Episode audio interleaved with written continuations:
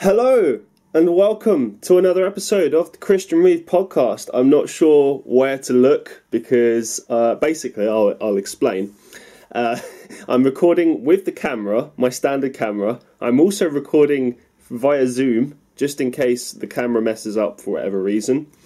And I'm recording, you know, with my audio mixer, so uh, in three different places at once. It's a bit confusing, but yeah, uh, we're covering all, on all bases because I have actually had some technical problems lately, and it's very frustrating uh, when it's in a call because right now I can edit this up, I can chop this up. It's just me, I can redo it, right? But if it's an interview, I can't just like redo it. Do you know what I mean? And I always find it a bit unprofessional to you know stop it midway or, or like come up with some excuse like i can't do that. Like we will see it through the show must go on you know? That's kind of what i believe and that's how i approach it. But anyway um yeah i've been a bit like i was a bit worried about this particular podcast because uh, and i'll be i'll be truthful um, i haven't been able to find another guest.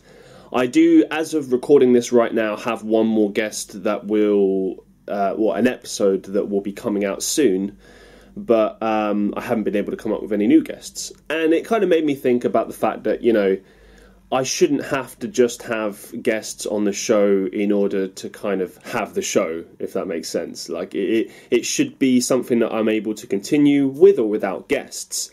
And with that in mind, you know, I did kind of notice that the episodes where it was just me talking might not have been as interesting, and I wondered well, how can I make that better? How can I make these episodes more engaging and make it something that people do look forward to, you know?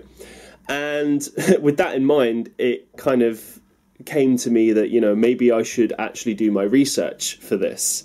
And it will sound strange because obviously this is a wrestling episode. So, how much research do I really need to do about something I talk about quite often? Maybe not as often as as I'd like to, but you know, I talk about it often. I'm always mentioning it in conversations, and you know, I've even spoken about it on the podcast to certain guests. But this time, I actually decided to sit down, structure the podcast, and actually have something that's kind of deliverable, um, follows some sort of a structure. For those who don't know, when I when I do my interviews, you know, I have a, um, a sort of a structure in terms of the questions that I'm going to ask my guests. And depending on the cow, depending on how the conversation goes, that'll actually determine, you know, in what order that I ask the questions, or if indeed I even ask certain questions, because you know sometimes um, certain questions are just answered through the course of the interview, or you know maybe I decide that they're not as interesting or maybe not appropriate. I mean, it's very rare that that's the case, but um, Actually, I don't think that's ever happened, but you know, there's always that concern. You know, I remember there was one question I had, possibly about mental health or something like that, and I was unsure whether to ask my guest about it because it's a sensitive issue, and I want to, you know, be careful of people's uh, feelings and, and respect them. You know, because they're a guest on my show after all. I want to respect them and uh, but I still asked it, and I, I, think I asked it in the right way, and, and it turned out okay. So um, yeah, but I, I, like to have that research ready and some sort of a structure ready and something to deliver. So I hope that you know maybe these episodes are interesting and that people can find some value in it. Uh, I'm trying my very very best with this. So bear with me. I'm just to have a little bit of my coffee because I'm still waking up and. Uh, mm, it's good. It's good.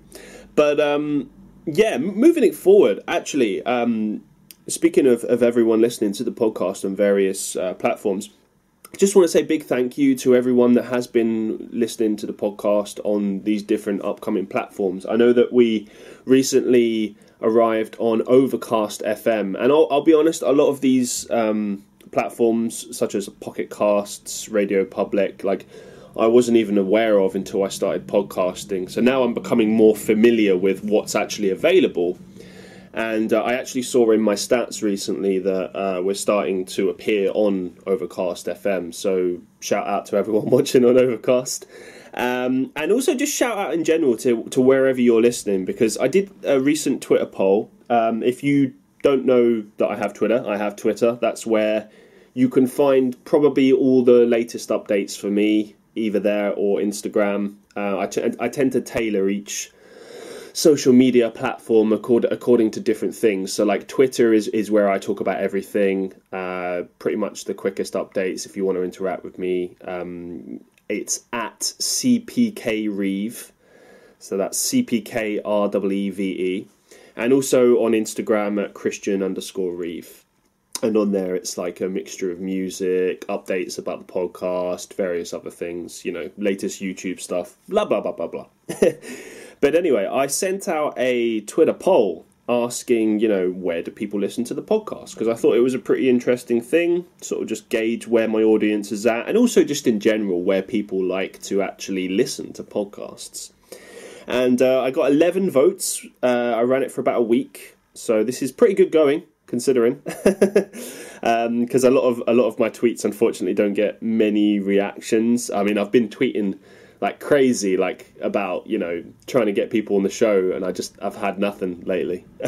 so it it really is a hit and miss type of thing with with me and social media. But anyway, this one was successful, so we're happy with that. Poll results came in, 11 votes. 27% of you listen on YouTube, 27% also listen on Spotify. 9% listen on other, so I'm kind of curious as to where, you know, that that would be. I should have said like, oh, please specify in the comments. So I think if we do future polls, it'll be good to know in the comments kind of where people actually listen and stuff, just to kind of understand and learn to some um, to some blah, blah, blah, I can't speak today, which is kind of a problem if you're doing a podcast. anyway, 36% of you said that you listen to the podcast via Apple Podcasts, and that um, corresponds pretty much with my stats. I think it's 50% of my viewership is on Spotify at the moment but yeah, that's that's awesome. Um, we recently got on Apple Podcasts. Um, it was a big achievement, and I was very very proud of that. So um, can only really go forward. I think moving f- from here. I don't think it really matters as, as as in terms of like how the show is. I think the only difference between you know obviously like Spotify, Apple, and then like YouTube is obviously on YouTube it's a, a video podcast as well, whereas on the other platforms it's not. And I, I try to think about that whenever I'm doing the podcast in terms of how I can tailor it to both audiences. And I think at the moment it's working very well, but the only thing that has helped and has shaped it, I would say, is the fact that when we started doing the video podcast for interviews, I think that helped a lot with interacting with the guests because obviously we can actually see each other. So we can kind of uh, react to each other's facial expressions and you know there's that kind of thing. I think it's it's better. It's it's like it's always better to you know call someone versus texting. Do you know what i mean? Like you get you get more of of the person you understand better nothing's lost in translation or, or whatever. And uh, i've enjoyed doing them video style as well um, i think there has been a slight bump in the viewership as far as youtube is concerned but um, I think that the the slight increase in in viewership is more down to the fact that we have more of a structure now. You know, because I have been trying to figure out how to do this podcast, and um, I am still figuring it out. But I think now we've at least got something that's kind of easy to follow, and you know, helps you to to just I guess stay on board with it. You know, it's not just like a rambling mess. And that kind of brings me back to today's uh, topic as well. Like, with other podcasts I've done where it's a, a, Christian only podcast, so it's just me talking, I didn't really have that structure because I thought I could approach it like I do with my YouTube videos with just a basic idea of what I'm going to say and then just kind of ramble on and talk. But with a podcast, I don't think you can really do that. You need to know exactly what you're going to say as you're going to say it, so you can kind of move seamlessly between each section and not have these like awkward pauses or like umming and ahhing. Because I don't think anyone really wants to listen to that, especially if you're listening to this like you know on your way home or something or on the way to work. You know, no one wants to listen to someone going. Uh, uh, mm, uh, like no, no one wants that. so anyway, the main event, wrestling. Why why did I choose to talk about wrestling? Well, I've never actually done a full length video where I've solely talked about wrestling and like why I love it and how I got into it. I've I've mentioned little things, I've tried little things on YouTube because it seemed like a no-brainer to do content on on on wrestling, but truth be told, I didn't get a very positive response from the community um, when I did the wrestling stuff. It was actually quite negative, and I didn't even say anything controversial. I think it's just the nature of of wrestling fans in general. They're very passionate can get very aggressive, um, unfortunately, and it just puts me off making content about wrestling. So while you will have heard me talk about wrestling here and there, I don't ever kind of commit myself fully to it because I just feel like it's something that's not really. Oh, that's my neighbour leaving. See you later. I don't feel like it's something I can fully commit to because I, I think I need someone to riff off. You know, like I mentioned in in the um, in the podcast episode that we did with the professional wrestler Matt Rivera, he obviously uh, invited me to his podcast, which I hope is still happening because that would be amazing. But like, I feel more comfortable appearing on someone's show rather than doing my own because I don't, quite frankly, have enough time to consume all the wrestling that there is. Uh, I have to pick and choose what I watch, and um, you know, I work a lot as well on everything that I do, so I do have limited time and um, there is so much wrestling content, so much. I mean, even between the two main companies in America right now, you've got at least between ten to fifteen hours per week just for two companies. It's crazy. It's probably it's probably a bit more than that to be honest, but uh, like on average. But um, yeah, I mean it, I've always just been put off by it. You know, I did the little videos here and there, but people always want to get aggressive with opinions, and it's silly because it's like any other thing in life. It's just an opinion.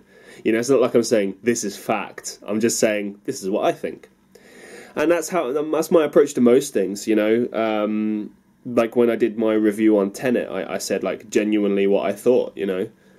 Um, I interestingly, I did a I did a video recently for my second channel where I it's my first ever like sort of clickbaity title and it's not wrong. Basically, I talk about the, the problem with the movie, right? Which is its sound problem. There's a big sound problem. When you go and see it, like you can barely hear the dialogue, which is a massive problem, especially when they're talking about really important plot devices or important details. So I'm going to need to watch that again with subtitles.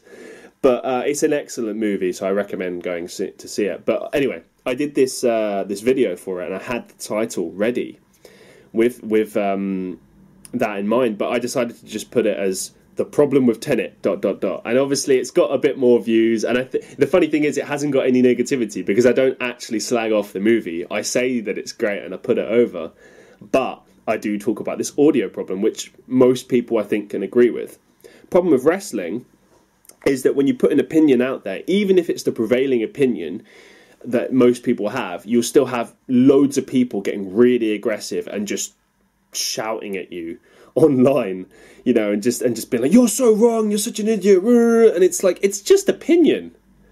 It's just it's just entertainment. Who cares? No one is right or wrong. This is silly, and moving that forward, you know, I mean, because professional wrestlers now are very active on social media and you can interact with them, we're seeing more and more uh, professional wrestlers having to leave platforms because they're getting basically harassed by fans and the fans are being very, very horrible, and it's just unwarranted. I mean, they are still people like professional wrestlers. You know, they're not superheroes. They might portray them as as far as like kids are concerned. You know, they're playing characters and and such, but they are real people, and and they take things on board and. You know they, they take things to heart, and I think people that's that's what I mean. Like I take it to heart when I put out a video and it gets loads and loads of hate because you know, I don't go out of my way to create content that annoys people. I create content that's genuinely my opinions, and if people disagree with me, I want to know why, and I want to debate them. I don't want to argue them. I want to find out why they have a different opinion. Um, it's healthy, you know. It's a healthy debate. More coffee time.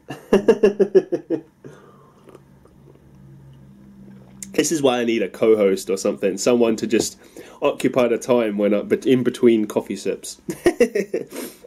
But yeah, that's kind of um, why I don't generally do wrestling. But I wanted to do a definitive wrestling episode where I just talk about it, and then if I never talk about wrestling again, fine. This was the one and only time that I did it, you know. And I have appeared on other people's podcasts to talk about wrestling. Shout out to John John Lannon, who allowed me to go on his episode to talk about WrestleMania 17. That was phenomenal. I loved it. It was great. Exactly the sort of thing I want to be doing. Um, one of the reasons I want to talk about wrestling is because I, I happen to know a lot about it. Um, I've been a fan for probably somewhere between 20 to 25 years. Uh, or no, maybe that's that's a bit too much of an overestimation. About 23 years, 20 to 23 years. I got into it when I was about five years old, give or take. And um, that was like my first initial exposure to it and then a couple of years later was I would say was when I really got into it. Because I think like most people when you get into wrestling you just randomly stumble across it either because a parent has shown it to you and you just sit there and you're captivated by it or because you kind of have this uh, situation where like you're flicking through the channels and you come across it. And that's I think might have been my experience. Like my mum told me about apparently there was a time when I was sitting in a play chair and it came on and there was like a, probably like WWF Raw or something with people like hitting each other with steel chairs and I was like what is this? This is amazing. And I'm pretty sure when I was younger I came across an episode of Raw. I'm pretty sure it was because it used to be shown on channel 4 so it could have actually been SmackDown actually. That would have been more likely. But it was really late and I was watching it when I shouldn't have been.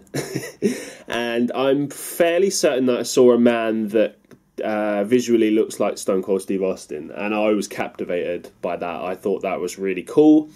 And then I couldn't find it for a couple of years because um, I didn't know what it was. I was just a kid. You know, we didn't have um, the internet as we have it today. Now we didn't even have it in my house then, and this was like what the mid '90s or something. Um, so you know, it was just impossible to find out what that was. And I was like, oh, okay, that sucks. And then a couple of years later, I was about eight or nine years old, and uh, I had a best friend called Christopher. He's a really good guy, uh, very, very eccentric kid, uh, had a lot of different interests, and one of those interests was professional wrestling.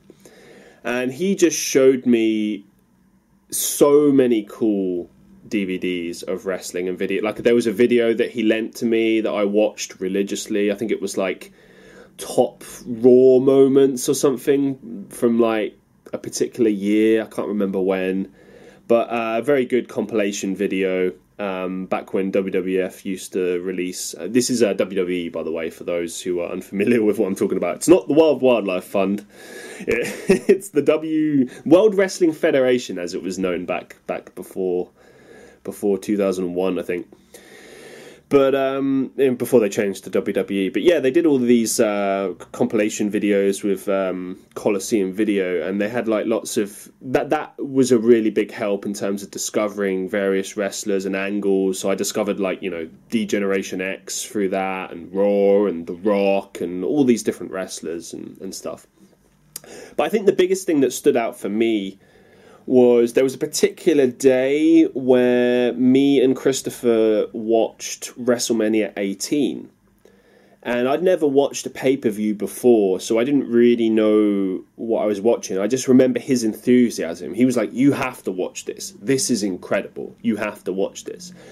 And, you know, I'm a kid, I'm, you know, I'm impressionable, but you know what? I have the same feeling that I have now when I watch it because on that particular pay per view was a match between The Rock, or Dwayne Johnson as he's now known, versus Hulk Hogan, um, arguably the most famous wrestler of all time. I mean, it's up for debate. There's many other famous wrestlers. I mean, Ric Flair comes to mind, Stone Cold, obviously, Triple H. I mean, there's a list, but as far as like popular culture is concerned, it's it's definitely a toss up between The Rock and, and Hulk Hogan.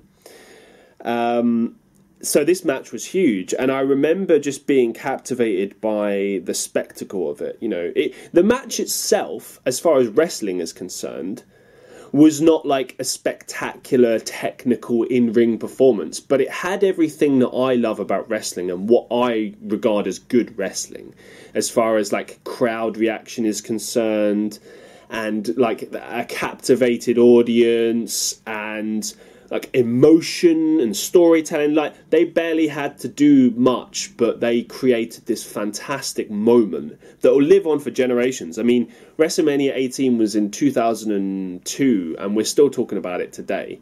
You know, it was an incredible, incredible event. It was in Toronto, Canada. Uh, Canadian fans seem to just be fantastic. Like, I mean, I think they did the Royal Rumble either this year or last year there, which is a major pay per view that uh, WWE puts on somewhere around January. And uh, yeah, whenever they play in Canada uh, or perform in Canada, it's always a huge spectacle and a really, really exciting experience. And uh, it might sound weird to think about that, like, oh, what difference does it make watching you know wrestling on a screen at home and seeing there being a crowd versus not having a crowd. And i can tell you that in this modern era that we're in now where there's like no crowds it really does affect how you watch wrestling because the performers kind of perform off of the crowds and they kind of play to the crowds and you know the crowds are like a good barometer i suppose of, of you know how uh, over a character is or hated a character is or you know if there's an apathetic feeling to a match or a storyline or whatever the case may be. The crowd ultimately dictates like what gets over. And what i mean by getting over for those who don't know is that it means what's popular what is popular with the crowds with wrestling fans in general so when you're saying getting over, you're saying, you know, is this wrestler getting over? Is he getting popular with the crowd? You know, and it's funny like how you know wrestling works because you can be positioned and booked because everyone knows that wrestling is is not real okay it's staged and like I do take exception with this because I don't think it's it's fully fake in the sense that you know wrestlers get injuries all the time and I think it's closer to stunt work, really. I mean, it, it, they are performing; they're helping each other. It's it's a simulated fight. It's it's not real in that sense, and there is a, a, a predetermined winner. However, the the contact of it is very real, and uh, like stuntmen, they are trained to stuntmen and women because we have female wrestlers too. Um, they're very well trained to protect themselves in the ring and to lessen the blows. So when you see them slamming each other down on the mat, that is real right? They they'll do it in a way that like lessens the uh, the impact, so it won't be as painful, and sometimes you might not even feel it at all. But the ring is actually essentially wooden panels, okay, with uh, you know a couple of materials over the top. That's that's your ring. That's what you're landing on, right? um, so like I think anyone that slams down on that will tell you that it's painful as hell, and um, you know, a lot of people when they're in wrestling training, and that will be the make or break thing. Like, how much can they withdraw, and like that will ultimately decide if they become a professional wrestler or not. I think for me, like, I always wanted to be a wrestler growing up, but I think that for me is a is a big factor. My pain threshold is just not high enough to to withstand that. Uh, although I think I would make a good wrestling manager. I'll, I'll still put that out there, or, or maybe you're an announcer or something to that effect. I would love to be involved in the wrestling business in some shape or form one day. That would be fun. but anyway. Um, yeah, bringing it back to the the perceived fakeness of wrestling, it, it, really isn't fake. I mean, the fakeness of it is in the fact that it's not real versus you know like UFC is real or you know it's not real in the sense that like you know when they're striking each other you can you can tell that that's not real. I mean even from a young age I realized that isn't real and you know I had little things where like if I was watching WWF and you know one of the guys would hit you know another guy with a trash can lid you knew that it wasn't a trash can lid because if he actually hit the other guy with a trash can, he would have died. like as a head injury with a legitimate steel trash can lid would kill you. Or at the very least give you a brain fracture or something. Whereas when they hit each other with these uh, clearly fake uh, trash can lids, you can tell that they're fake. But then there's other things like the steel chairs, which are very real and um, people have gotten many concussions from receiving steel head uh, ch- chair shots and stuff to the head. And uh, often, when you see wrestlers now hit each other with things like uh, steel chairs or kendo sticks, as an example, the way that they do it protects the performer. They have to be very careful about that to avoid injury. But it, they're still going to get injury because they are attacking each other with a genuine instrument. It's a, it's real. That part of it is real. And that's the thing about when people say, "Oh, it's fake." I can't agree with them. You know, it, uh, it's practiced. It's it's well done. You know, the better the wrestlers are, the more protected they are, the less likely they are to get injured. But wrestlers get injured all the time.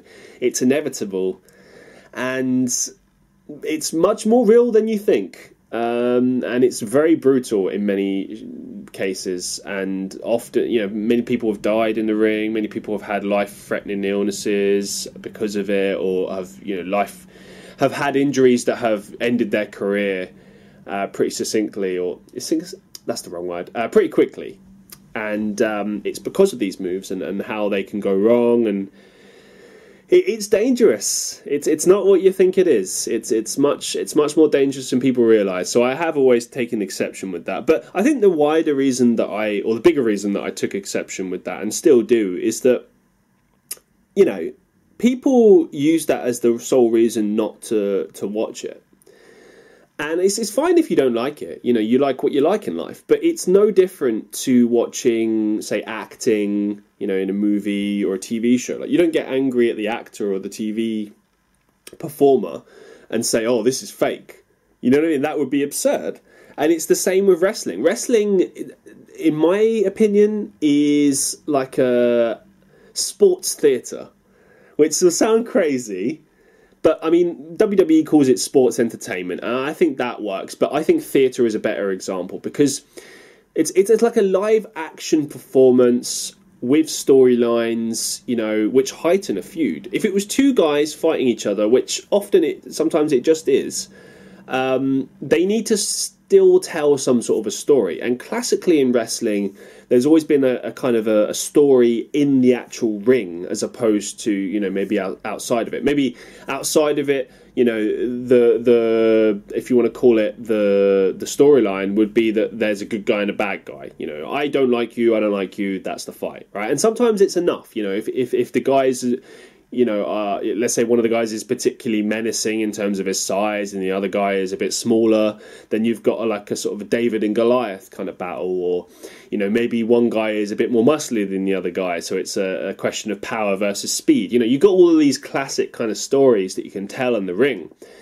But ultimately, the in ring performance itself is a story as well. And I can direct you to many, many different matches where, you know, it's told well. But I think that it's not just about, like, me, to, this is my personal opinion. Good professional wrestling, in my opinion, is a mixture of the good in ring performance, athletics, and and and like the simulated fight aspect and also you know the the characters you know the characters doing certain moves that are in line with their character. Like, you know, like if you're a bad guy, you're looking for a way out. You're looking for the cheap victory, right? So if you wrestle in that manner, then it works. You know, like for example, the the prevailing style right now is is very athletical and like verging on gymnastics. Lots of flips and jumps and all stuff like that. And then that's just the style. You know, I'm not I'm not criticizing that. But I do think that if you're going to make that effective and make everything mean something, then, for example, if you're a bad guy, I think you should do less of that. You know, I mean, because if you're a bad guy, you want to win quickly, you want to win easily, and you want to, like, you know, get the cheap victory. So the last thing you want to do is put yourself through anguish, you know, you, you or put yourself out there too much, exert yourself, because the idea being that you hate fans, you know, you're all full of yourself. And there are certain wrestlers that do this, you know, that um, the only time maybe they go against that is if if they're trying to just like you know show off or something, which again is a heely move, right? Whereas the good guys, uh, if psychologically they're doing it in in the in the classic, we call it a baby face, right? So the the heels are the are the bad guys, and the baby faces are the good guys, right? Or faces. The good guy will want to actually perform, put on a show for the crowd, win it fairly, not take any any um, shortcuts, and then you've already established right there a difference between the two performers. And I think that, that there are many wrestling matches where that works, and I think every match needs that dynamic. Really, it's not always necessarily the case, but I think the best matches will have a good guy and a bad guy. Even if, you know, you're going into the match and both guys are bad guys or both guys are good guys, you need one or two out of the match that are like one or the other because that helps the match a, lot more and helps the crowd to get behind a particular performer. There are exceptions to this rule, and there are many examples of where wrestlers have made it work, and it's just been, you know, a good match and everyone's happy with it and stuff. But I think the best wrestling is performed in that manner.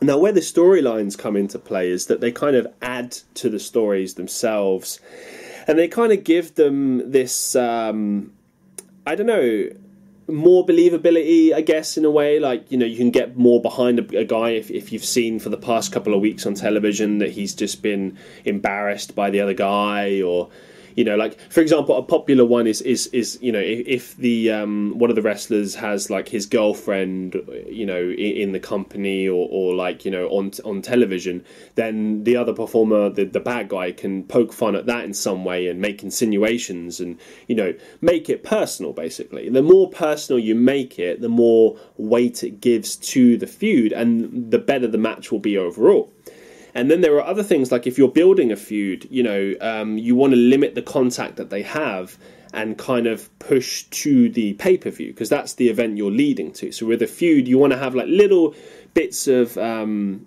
you know physicality here and there, but you kind of want to leave people savoring for more. You want to get to that final match where you know every time they try and get you know into contact with each other. They're broken apart you know they're kept away from each other. There's you know, maybe the bad guy is coming up in some way or getting one over on the good guy. And you know basically when you get to that pay-per-view you want to see the good guy beat the hell out of the bad guy. That's the ideal scenario for for a good feud. And that's has worked so many times and works to this day. You know even though we live in an era where we, we everyone knows what's going on and all wrestling fans are really smart. You call them uh, smart marks, which um, a mark means um, just just being like I guess kind of like a fan that's in the know, that's kind of uh, you know b- believes in it.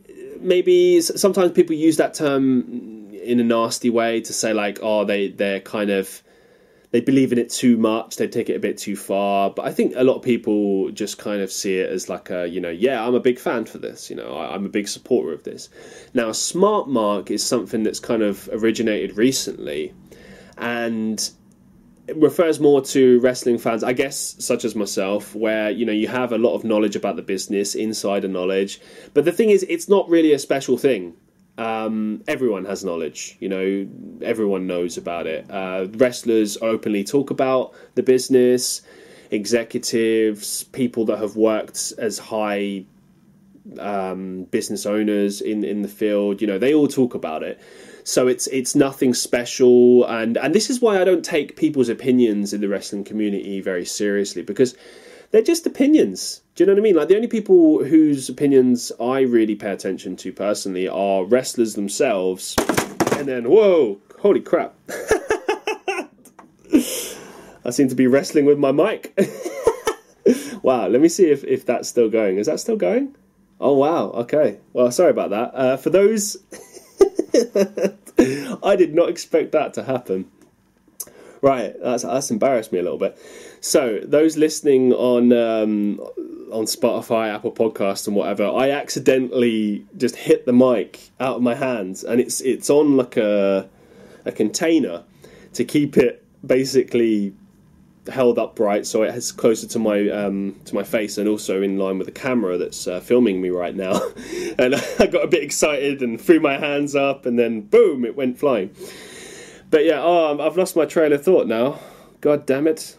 I've lost that. That's that's annoyed me now. Wrestling, wrestling.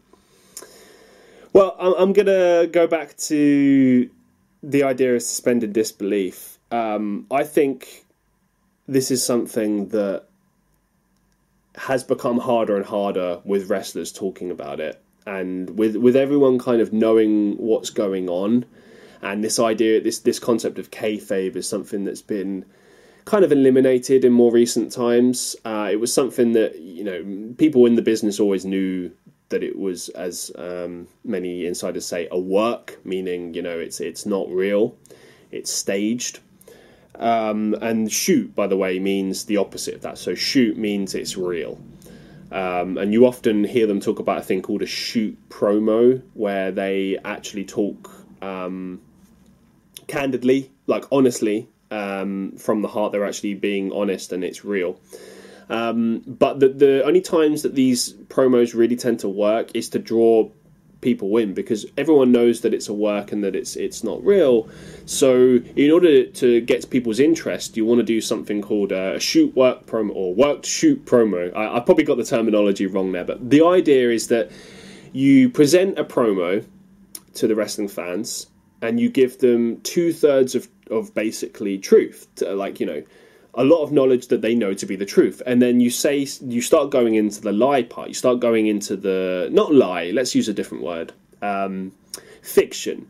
And then that leaves the crowd guessing because they don't know what this situation is. They're like oh is, is that real? Because i know that the other stuff was real and in truthful. So does that mean that's real? And then that draws in the intrigue so that's where a, a worked shoot where you're using real life knowledge and information can work in, in, in modern wrestling.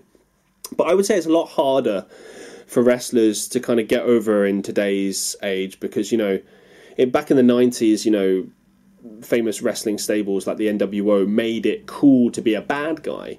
And because everyone kind of knew the situation and what's up with wrestling and the fact that it's it's you know it's staged and it's you know, it's not real, so to speak. They couldn't really get behind the good guys anymore. You know, the classic idea of the baby face, classic Hulk Hogan good guy. You know, no one liked that.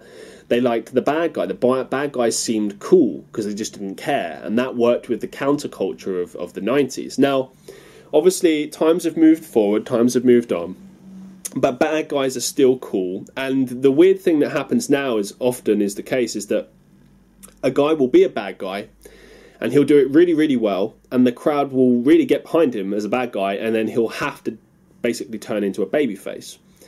Because you know, if the crowd reaction is that good, you have to kind of roll with the with the crowd, and this is what I was saying in the beginning about how the crowd dictates anything.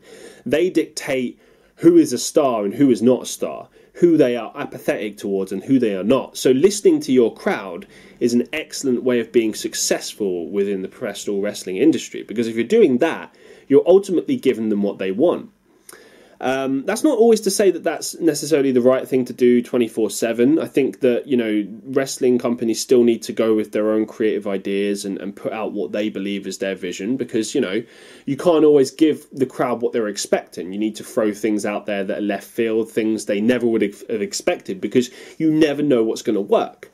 A classic example of this is sometimes when you put two wrestlers together to form a tag team that no one would expect to tag together a lot of the time it, it, it, comes in this situation of like everyone's like what is this? What how can we get behind these two guys? This is awful. This is dreadful. Like screw this. And then inevitably a couple of weeks later maybe a month later everyone loves the team because they have this chemistry that no one saw coming right? And this is kind of what i mean about presenting something that is unexpected that no one really saw coming. Now bringing that back to the idea of suspending disbelief at the end of the day, everyone knows what's going on. Like I said, everyone knows the fix is in, everyone knows that it's not genuine what they're seeing, but you have to approach it like everything else in life, you know, where creative is concerned. So, music, uh, no, not we're talking about music, theatre, you know, drama, acting. It, it's it's in that bracket, I would say. It, the the wrestling part of it is important, but I think it's closer to the arts and, and drama and theatre than it is to actual sports. I mean, obviously, wrestling, you know, professional wrestling comes from amateur wrestling and, and a mixture of other different styles, you know, martial arts and all all sorts of things. So the and gymnastics too. But you know, it's not like completely really about that. Like for me. Uh, a good wrestling match has elements of everything. It makes you emotional. It, it makes you intrigued to see which guy is, or girl is going to win. It, it kind of leaves you guessing. You know, sometimes you can kind of predict how a match is going to go. Sometimes you can't. It's the unpredictability. It's it's the you know you especially if you've been a fan for a long time. You kind of go into it thinking like, oh, I know what's going to happen. I know how they're going to do this, and then they do something you don't expect, or maybe it's terrible and you hate it, or maybe it's the best match ever. Sometimes uh, uh my favorite matches are the ones where you're sitting there watching, and you honestly don't expect it to be much, and it turns out to be the best match that is always my favorite thing, especially when it's a match that's like not even on the main card. Like WWE is guilty of this. They have this thing called uh, well, they call it the kickoff, but we call it the pre-show. so it's basically like a couple of matches just before the actual show on a pay-per-view is about to occur.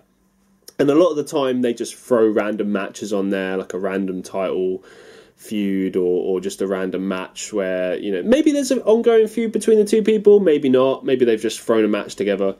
But there's been a couple of times when that they've done that, and that has actually been a show stealer, and that's not what they want. They want the show stealer really to be the main event.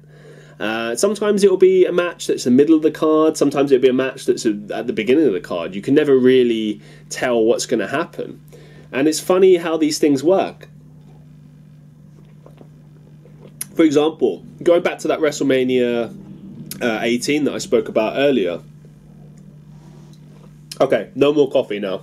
I finished the coffee. the Rock versus Hulk Hogan was not the main event. It was either the match before the main event or two matches. I believe it was the match before.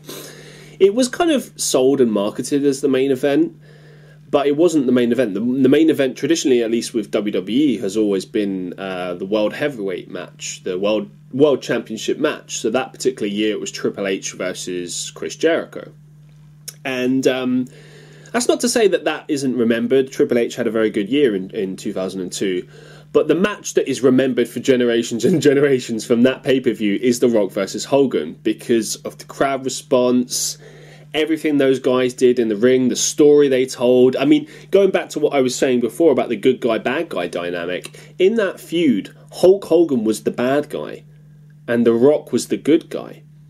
But the crowd were so unbelievably behind Hulk Hogan that The Rock had to play the bad guy, and he's fine with that. Um, Dwayne The Rock Johnson has always been a very good actor, and he's always um, in in the sphere of professional wrestling has always kind of been able to fit easily between those roles, and many.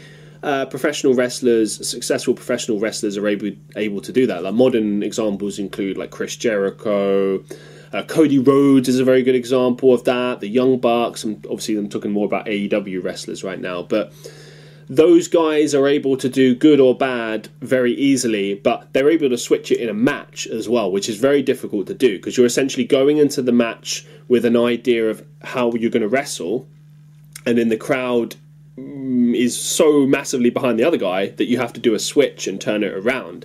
A classic switch, actually, which they call a, a double turn uh, turn in, in the industry, would be Stone Cold Steve Austin versus Bret Hart. I believe at WrestleMania 13, where Stone Cold Steve Austin went into the pay per view as bad guy and Bret Hart went into it as a good guy. And by the end of the match, Steve Austin was the good guy, Bret Hart was the bad guy because you know Austin went the distance, lost, but never gave up, and that sort of won him over with the crowd. Whereas you know Bret Hart was a bad guy, wouldn't let the hold go that he had the guy in, you know, cussed the fans out, and with you know within the course of one night turned himself into the bad guy and, and ran with it.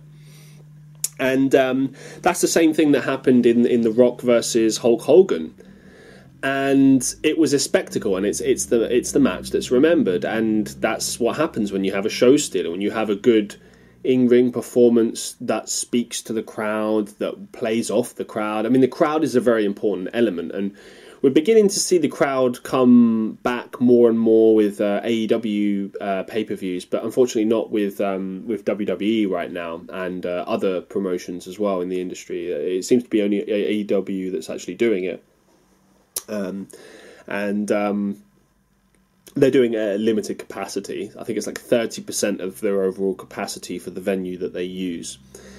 Uh, and uh, going back to WWE, uh, they're using this thing called the Thunderdome right now, which is basically a bunch of LED uh, screens which have wrestling fans on them, but um, like they're they're not like it's not like actually having fans there. It's it's different. It, it, works. It's them trying, and I'm not trying to shit on the idea. Okay, I think it's very. Um, I think I think it's it's reasonable that they they've gone for this. I think it's it's it's a good thing to, to try out. Um, and I I kind of knew that this would happen years ago. I just had a feeling that one day this would be trialed. I didn't think it would be because of a pandemic, though. I just kind of thought that it would happen because of just technology and, and changing demands and stuff. But I think this whole experience has kind of taught us that nothing beats, you know, being there in person. You know, I've seen professional wrestling in person as well, and nothing can beat that. Like watching at home never compares, but watching at home is still captivating, and it's especially captivating when you see the the wrestlers um, reacting to the crowd and vice versa, and you can see you know what we call uh, the pop in the industry when, for instance, a, a, a wrestler returns or um, and we haven't seen him in a long time, or if a wrestler, you know, comes out to a big ovation because they've turned up in a new company, uh, you know, something like that. It's really awesome to see the crowd response to that. But in in this uh, era of no fans, eh, we haven't seen that, and it's presented a very different product. But the wrestlers have done a very good job of of still presenting a product that's entertaining and that kind of proves that you don't necessarily have to have the crowds to have good wrestling, but it helps. uh, so that's kind of um, just talking about the death of kayfabe and and you know just crowds and everything like that and how it's changed over the years. But just going back to the suspended disbelief thing, um, a couple of things I want to say on on this is that I think that good wrestling is logical and will still kind of put forward moves and a wrestling style that is logical and, and makes sense. You know, like one thing I see a lot in wrestling now, which kind of annoys me, is this thing of guys standing outside of the ring waiting to, you know, receive a guy that's going to slam onto them, right? Uh, and the, like they have to do that to catch them. Okay, I know that it's a safety thing. I know why they have to do it, but it just looks so obvious, and it it stops me from being able to suspend my disbelief. Now, don't get me wrong, there's a lot of things in wrestling that are just illogical anyway, and always have been. Like, there's this move called the Irish whip, where you grab an opponent's arm and basically put one hand behind their back and push them in the direction of the ropes so that they run at the ropes. Now, anyone who does that, in real life, if you would do that, the person isn't instantly going to run. They're going to probably fall over because you're pushing them forward and like yanking their arm. So they're probably just going to trip and fall over. They're not going to start running forward, right? So the Irish whip is, is, is illogical in that sense. But um, you know, this happens here and there. There are little things where, oh, why why wouldn't the guy defend himself there? Why wouldn't he do this? And that's where it's difficult to suspend your disbelief with wrestling. And I think one of the reasons why many non wrestling fans don't like it and don't get it but there are many wrestlers and, and, and wrestling matches that are put on that don't have these things or have very little of these things, and you are able to suspend your disbelief and really enjoy it. But like I said, there are these examples that happen here and there that I think little things could be done to tweak it a little bit. So, for example, that one I gave of a guy standing outside the ring waiting to receive the other guy, he could do a thing where, look, you know that you can see the guy out of the corner of your eye, right? You can see them running towards you. So you could do a thing where you're acting kind of groggy, and you're like, you're like, oh, and then at the last minute you catch the guy because you maybe want to try and slam him or something, or or you know, you're literally just def- defending yourself, something like that. That makes it much more, you know, easier to believe than standing there looking up and going, oh, oh, oh, yeah, got you, you know but that being said, I'm not a professional wrestler, and I understand how important it is in situations like that to catch your opponent and stuff. Because at the end of the day, if you don't, they could like break their neck or something, and it could be very serious. So, playing devil's advocate there, I am obviously trying to be fair and, and, and realize that you know, as a professional wrestler, you have a responsibility to to your opponent to protect them. You have to protect each other, and that's the thing that people don't often talk about with wrestling, um, particularly non wrestling fans. They don't get that you know wrestling is performance, and the guys aren't actually you know feuding. They don't actually hate each other. Um, it's just a performance. So they need to protect themselves and they need to be careful, and that's part of the reasons why a lot of it, you know, maybe is not as uh, is maybe why some of it is a bit faker, let's say, than other stuff. And I understand that. As a wrestling fan of, you know, like I said, more than 20 years, I get it. I, I understand why it's like that. But anyway, um, these are, yeah, I went off on quite a tangent there, but I covered a lot of things there that about wrestling. Um, but I, I can see these questions that I've got here that are very basic. I just want to finish off what, how I got into it. So, like I told you before, that match with uh, Hulk Hogan versus um, The Rock WrestleMania 18 was probably my cooling moment. I think I was like, right, you know, this is amazing. I love this. And after that, you know, it was all the standard stuff. I was a kid, so I bought ra- wrestling action figures. I remember there was this store that I used to go to all the time, and it was a real treat for me to, to get wrestling figures. Like it was, it was so exciting. It was like Christmas every time I would get wrestling figures, and it was a really weird store. Uh, it was on a high street, and it was a weird clothing store for like old people um, that sometimes me and my mum would go to. Um, I don't know why we would go there other than to get the wrestling toys because it, was a sort of thing. You walk in, it's like old people clothing and my mum was young; she was like in her twenties. So I was like, "Well, why are we going here?" And then at the back of the room was like sports equipment. Randomly, they sold random sports equipment like footballs and stuff.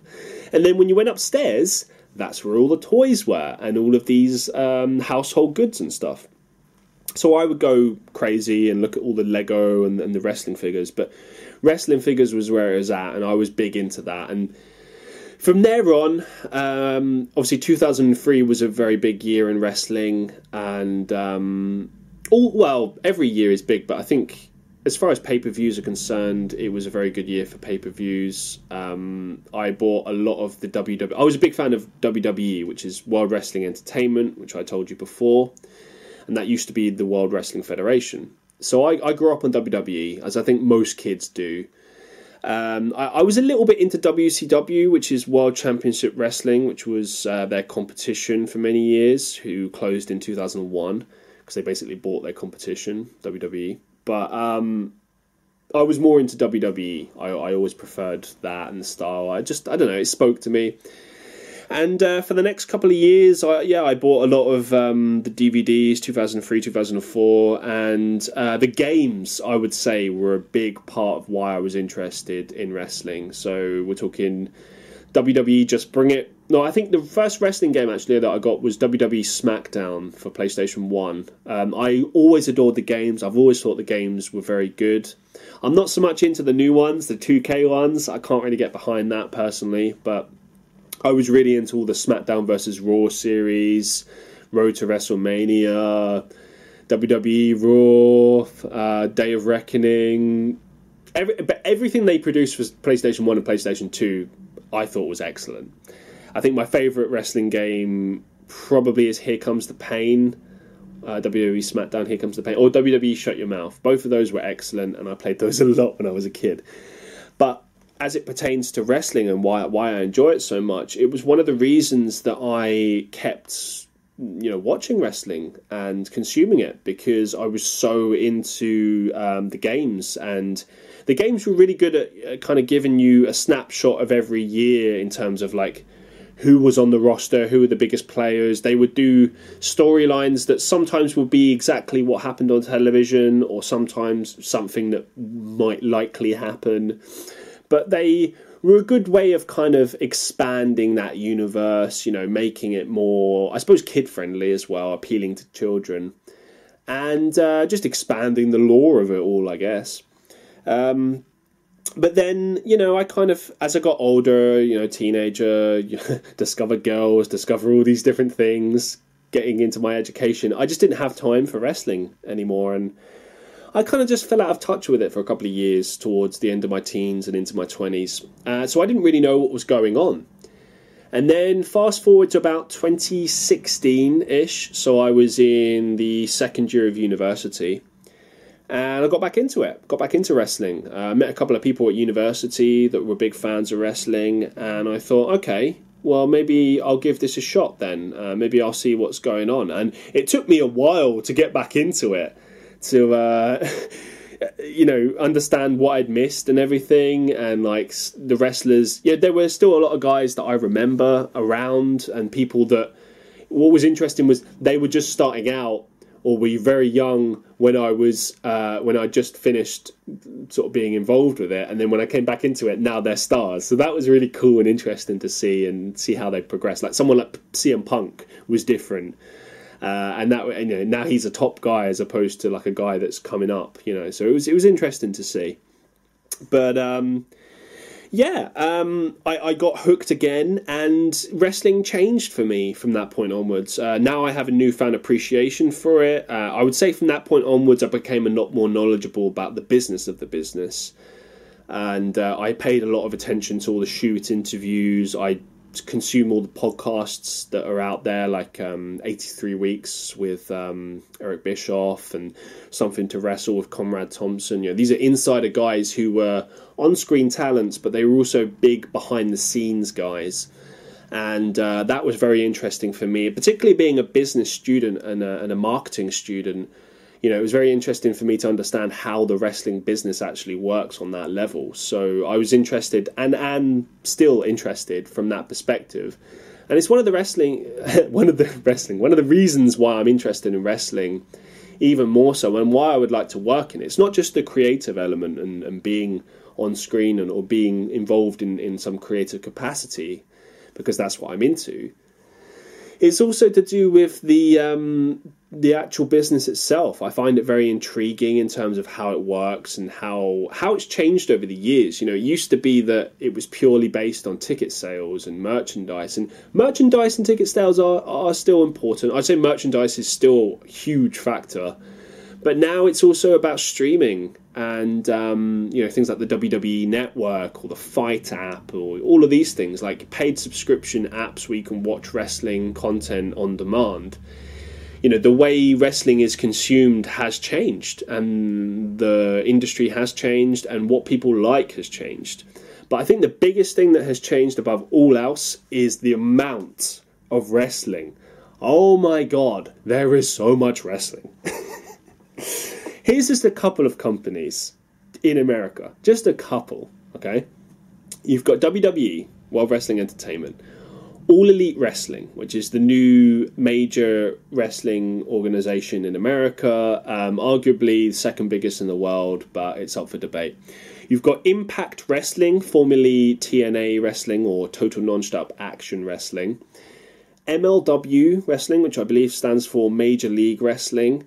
You've also got Ring of Honor Wrestling, New Japan Pro Wrestling from Japan, All Japan Pro Wrestling, and then a bunch of others. but the two major ones that I follow are WWE and AEW.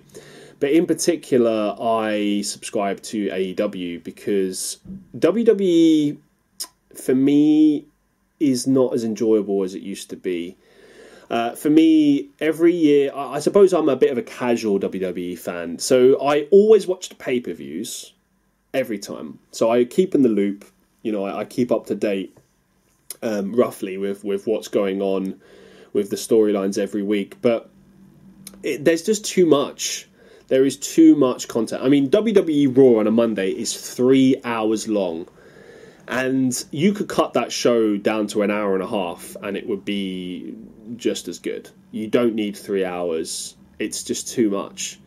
And i think like aew has it right. Um, you know their weekly show aew dynamite which happens on a wednesday is around about an hour and a half give or take. And uh, it's, a, it's a lot more digestible. And wwe has programming that is, is like that too. Um, wwe smackdown for example is only two hours long. That's much more reasonable for a weekly television show. Uh, but then they also have NXT, which is two hours. And then they've got Main Event, which is, uh, I believe, for an hour. And then they've also got, um, what's the cruiserweight one? Oh, I'm going to get murdered for this in the comments now. Ah, oh, that's the cruiserweight division. God damn it. 205 Live, that's the one yeah, I mean that's just a couple of shows they've got. Like WWE has like a monopoly as far as wrestling is concerned in the industry. They they are everywhere around the world. They have fans all around the planet.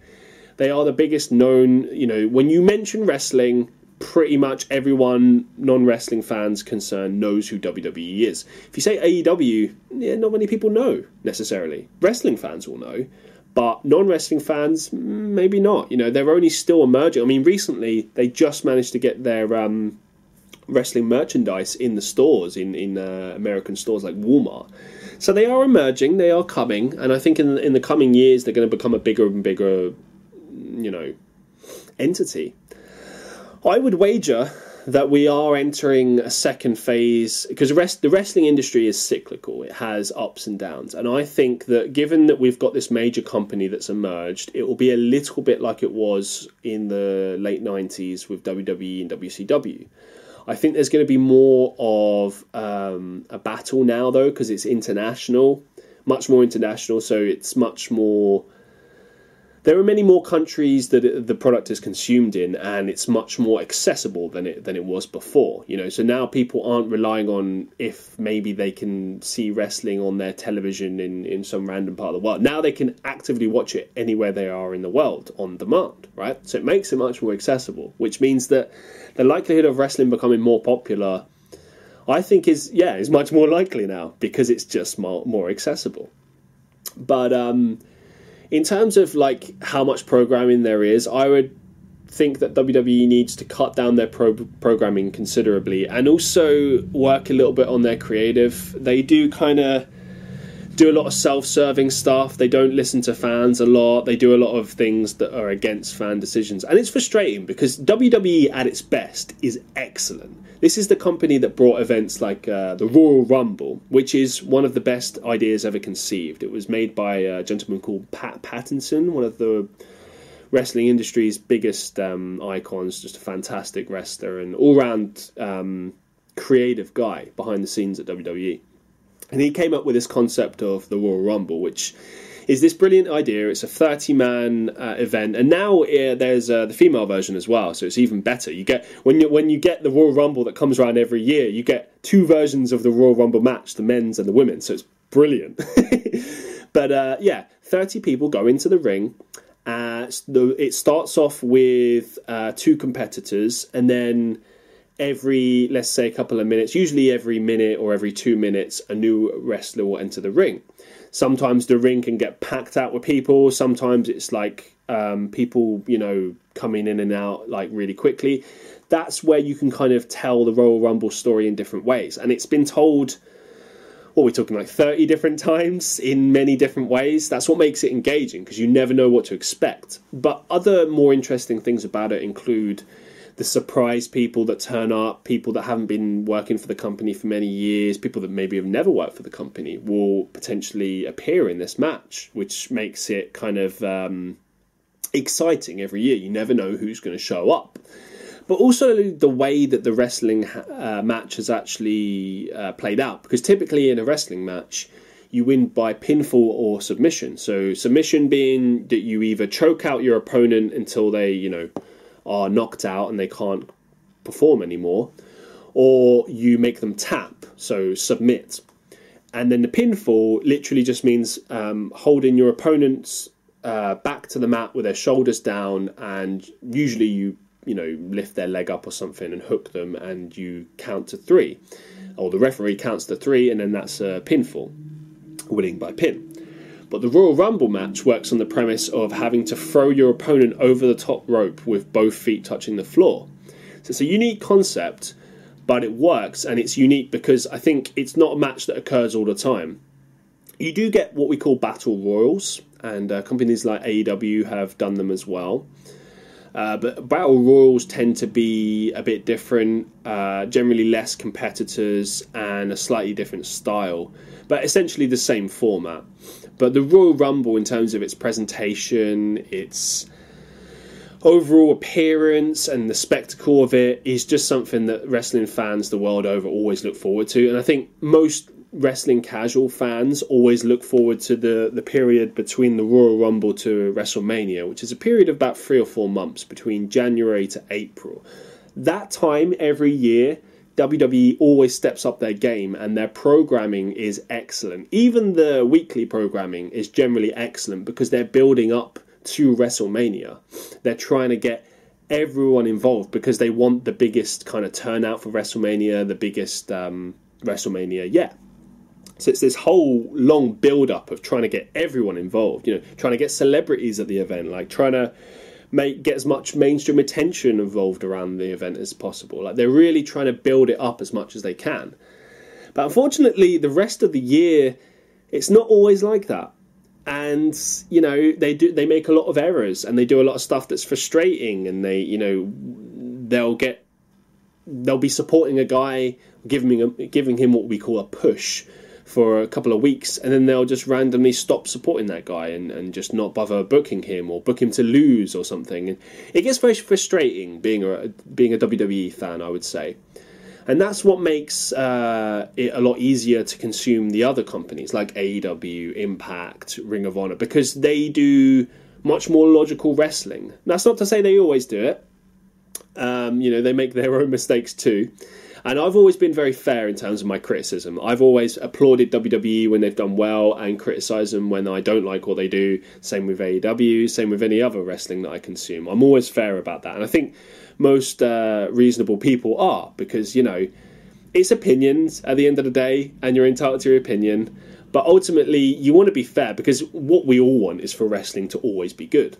You know, we don't want it to be bad. When it's bad, it's frustrating because you know it could have been good, and you know what they could have done could have been a lot better. And um, when you have a company like AEW that listens to its fans and kind of puts out content that is much more appealing to that, it makes it much more enticing as a product to consume. And like I said, that's not to say that WWE never does that, but they could do it much more and they could appeal to their fans in, in a stronger way rather than putting out stuff that's outdated or going against you know something that they've been building up towards i mean i think that's the most frustrating thing of all is when they've been building up something and then they just do nothing with it I mean, a really good example is from a couple of years ago. They have a female wrestler called Charlotte, who is this excellent uh, competitor, right at the top of um, the women's sort of wrestling industry, right? And she had this pay per view streak. Now, in the context of wrestling, in general, in general, it doesn't matter, okay. But in the context of wrestling, in the in the wrestling world, wrestling logic, right? If you have an undefeated streak, generally you're going to want to do something with that. Like if the person loses, you you want to make it mean something. You know, you want them to lose to someone who's like a big deal, right? She'd won, I think, somewhere between like 16 to 18 straight pay per views, something like that. It was in the double digits, right? She'd like won every single time consistently, not one, not lost at all and then randomly one one time in like 2016 2017 she just randomly lost on a pay-per-view to someone and the frustrating thing about that was that they did nothing with the person that she lost against they just kind of carried on and WWE's attitude generally is that wins and losses don't matter. And I have to disagree. Like I think that because their argument is that it doesn't matter to the fans who wins or loses. But I disagree. I think that even in the current industry that we have right now, I think it matters more than ever. Because it helps you get behind a person because it shapes your perception of that person. If you see them winning every week, you kind of get more into the idea of them being a champion. But it's not just the fact that they win, it's how they win as well. So if they're a bad guy and they've, like for instance, MJF is a perfect example of this. He's an up and coming uh, AEW wrestler who is a bad guy, right?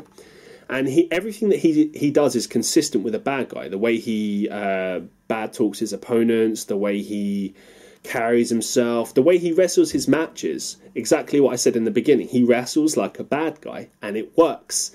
Every time he won, he won unfairly. He would punch his opponent opponent with a diamond ring when the referee wasn't looking and cheat to win, right? And that's how he wrestled every single time until he got to his recent um, world championship match where he tried that, you know, again and still lost, right? But point is, it was believable, and everyone was like, "Oh, screw this guy for getting you know a championship." And even like the, the reality is, everyone's behind him because everyone can see how unbelievably talented this guy is, and just how much of an excellent performer he is, and how much he, he's really good at playing a bad guy. but he is excellent at being consistent with his character and doing things that are logical and that you would expect to see from his character. And that's what makes I think wrestling much more interesting is when you you know can see that a guy is being consistent and doing things that are logical within the context of their character. Now, if they're doing something that's not logical, sometimes that can mean that they're going to turn the other way. So they're going to become a bad guy. But you can normally see that coming. You can see like little hints of that. And I think that, again, is part of the nuances of professional wrestling. When you do little things here and there and you plant seeds, you show things to the fans, little things here and there, you kind of push them in a direction. This is something that I think AEW does very well. They're little subtle nuances. And again, it's not to say that WWE doesn't do that, but it's less often. A lot of the time, it's like, hey, support this guy. We think he's the best. We're going to shove them down your throats, and it's it's very frustrating. But you know, praise where praise is. Um, they've WWE have done really good things in more recent times, such as with Roman Reigns returning to the company. They have finally turned this guy into a bad guy. And it's something that we've wanted for so many years. But I think that the biggest success with this is not even the fact that he's a bad guy now, it's the fact that the company is allowing him to be a bad guy. They're allowing him to be who he is. They're allowing him to be this cool guy. They're not shoving a script down his throat. And it's brilliant.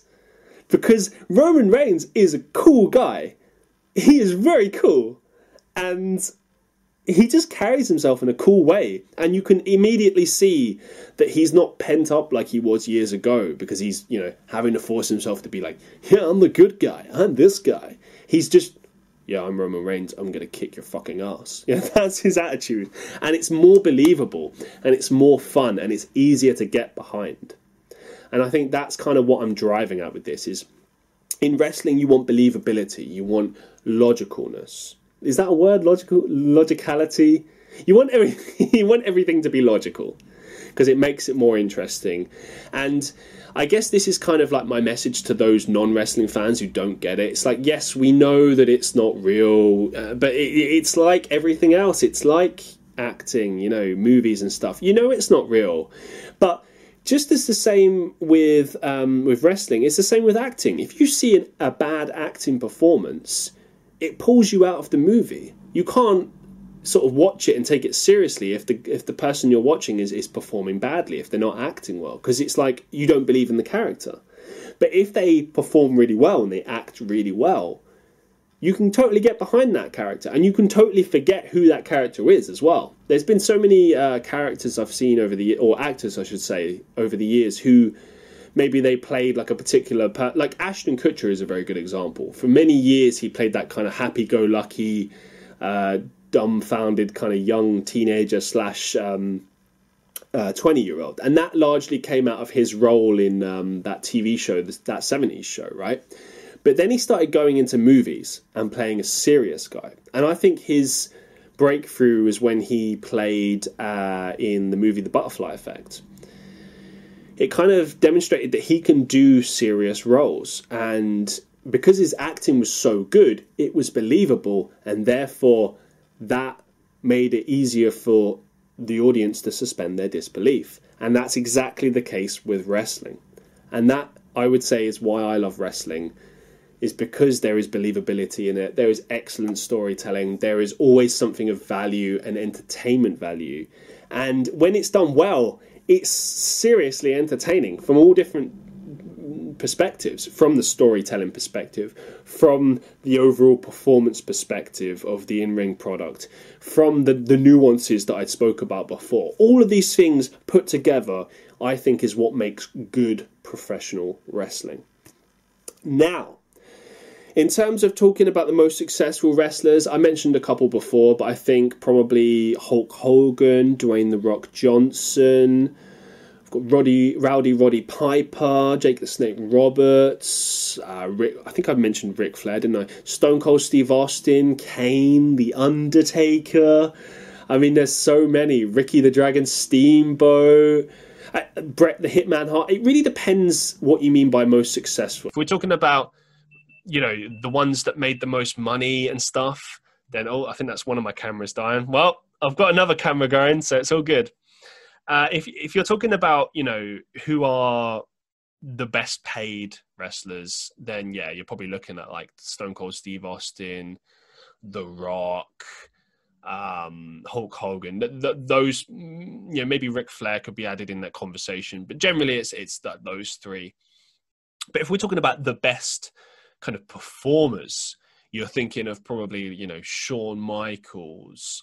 You're thinking of Bret Hitman Hart. You're thinking of Mr. Perfect. You know, these kind of people were excellent in-ring technicians, and they were also had what we call in-ring psychology. So they understood how to kind of logically lay out a match and you know so if they're the bad guy they know how to play the bad guy if they're the good guy they know how to play the good guy it's like what i was talking about earlier they can structure that match in a way that makes sense and is easy to follow as an audience member as well not just being the performer but actually being able to look at what's going on in the ring and sort of understand that it's like uh how can i say this?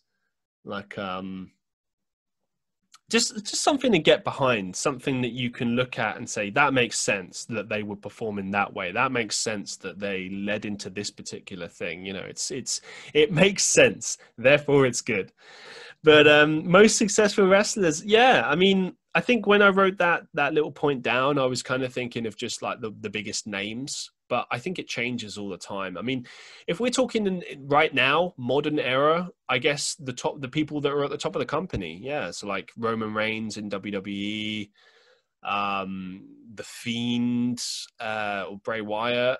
Uh, we're talking Jon Moxley, MJF that I mentioned before, Chris Jericho. Uh, but there are a lot of people that are emerging that are coming through the ranks who might be big deals in the future. I think Orange Cassidy uh, from AEW is one that I'm really excited about because he is a bit of an unorthodox wrestler. He's this guy that portrays this character that's like the laziest wrestler. And I'll be honest, the first time that I saw this guy, I was like, what is this? What what is he doing? Oh, he's just kicking the guy's legs. He's not actually you know, wrestling. And it was hard for me to get behind. I was like, oh, I don't know if I like this. And then I got it. Then I started seeing that, you know, he would actually perform and very, very well. But he would kind of do this thing where he is lazy to a point. He's lazy until the point where he has to put effort in. And then he goes like naught to 100. it's like, oh my God, now he's a wrestling machine. And I was like, that was the moment where I got it and it's that kind of less is more thing. He gives you nothing and then he gives you 100%. And it's not really a gimmick that I've ever seen before, but it's an interesting gimmick. And I think for that reason it works because it's different, because it's something that you haven't necessarily seen before. And a lot of the time with professional wrestling, gimmicks are things that you know the, the, word gimmick is is kind of a word used to associate with the character or you know maybe something about the character you know like the way they talk the way they walk the way that they wrestle certain things that they say whatever the case may be that can be their gimmick. It might even just be their name you know what i mean? It can be something as simple as that. But with um with this orange cassidy guy it, it's like a an approach it's a style it's it's like a, something that you haven't seen before. And a lot of gimmicks you have seen before in some shape or form they often tend to be recycled uh, or reinvented. And that's fine because to be honest a lot of the time when you're seeing a gimmick again uh, it's something that you welcome. You want to see them do something different with it though. It's like okay we're seeing this again but let's see it in a different way and a lot of the time i think the the gimmicks that i see that are reused and, and reinterpreted are always done in a, in a new way and, and done very well. But this orange cassidy one is an interesting one. It's one that i didn't see coming and um, now I, am on board with. I like it. Um, there are a lot of other interesting gimmicks out there. I think the the Fiend one is an interesting one because it kind of harks back to the uh, Mick Foley gimmick of having three. The three faces of, of Mick Foley famously were Mankind, Dude Love, and Cactus Jack. And it was like varying uh, character differences, all within the same guy. And it kind of led this idea of like, this guy is crazed, you know, he has all these three different characters. And then they would do like silly things like there was a famous thing where they had Mick Foley uh, talking to himself uh, in an interview situation, like sort of portraying the illusion that it's a different person. It's not actually the same person. And we all know that it's the same person but it's just interesting to like blur the lines in that way in, in terms of the story you know it's fun. And they're doing the same thing with uh, bray wyatt right now. Right now you've got the fiend which is this like monster character and you've got bray wyatt himself who is this kind of like uh I suppose uh, children's TV presenter that's lost his mind. That's, I think that's the, probably the best way I could put it. Uh, if you haven't seen it, it, it's worth even just checking out his uh, Firefly Funhouse. I, I recommend watching it. It's pretty hilarious.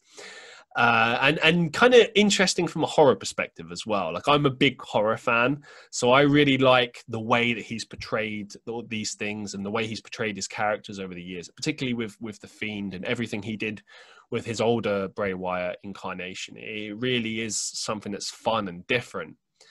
And he's also got this um, character which he's sort of returned to more recently, which is this cult leader character.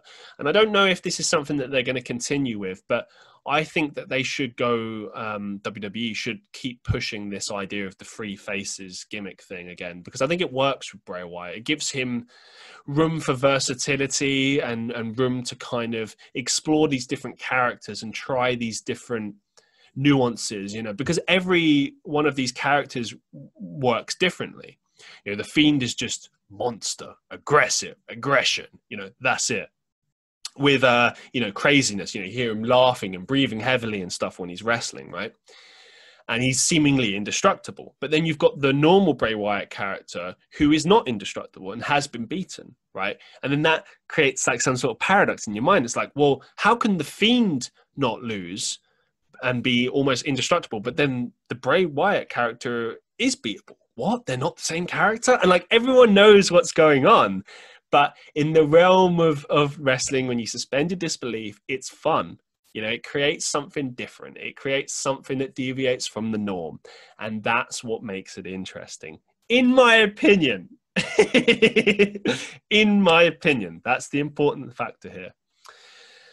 Now, where might the industry be headed in the future? I wrote this point down thinking I would have something profound to say.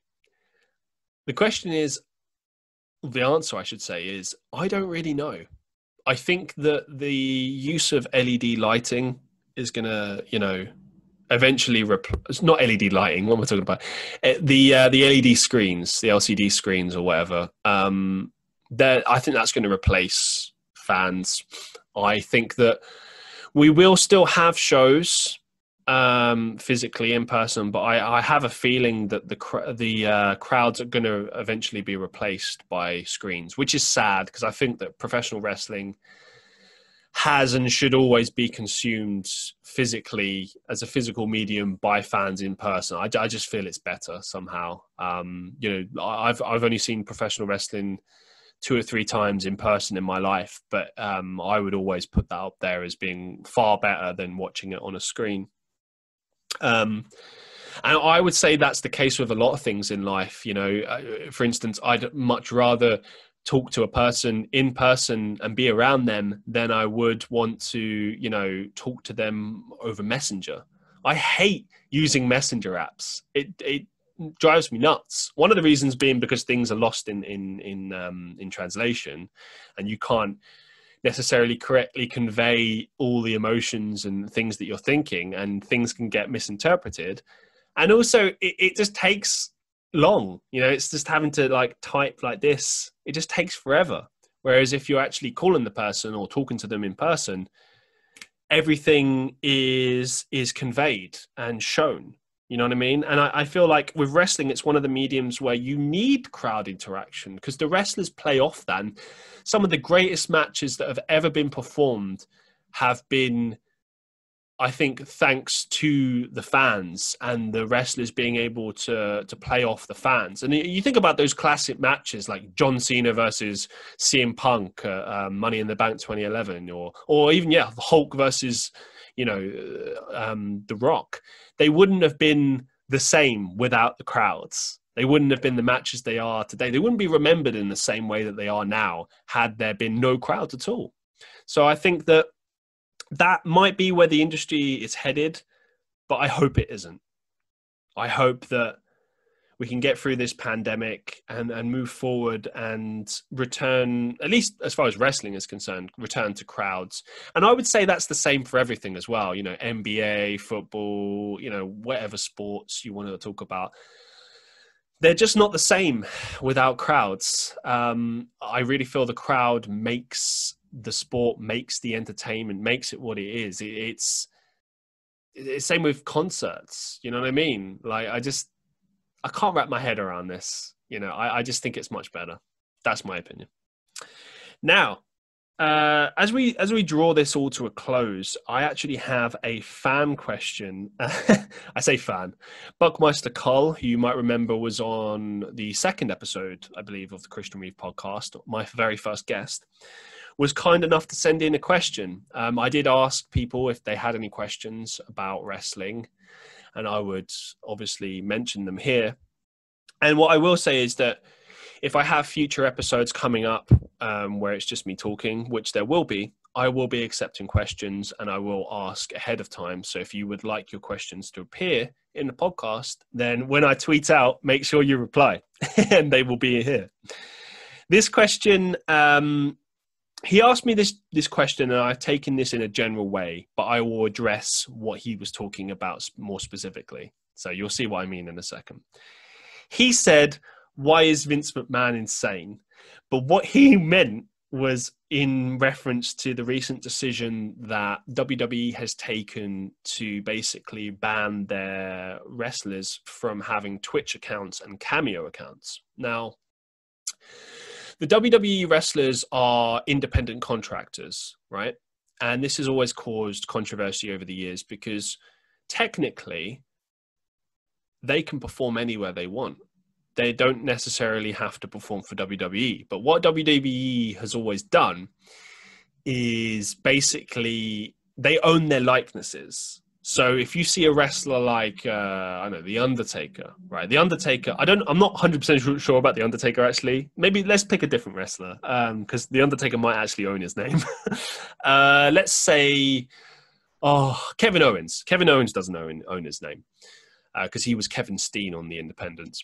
So Kevin Owens uh, won't own his name. Okay, which means that if he wanted to go show up in a in an independent uh, show as Kevin Owens, right, WWE would seemingly get any money that Kevin Owens was entitled to to earn for that show, right?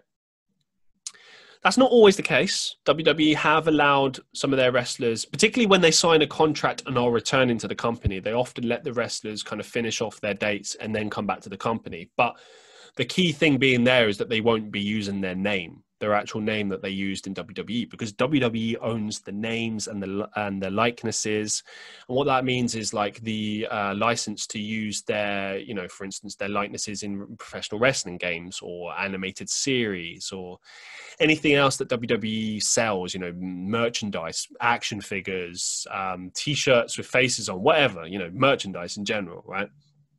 They own the likenesses.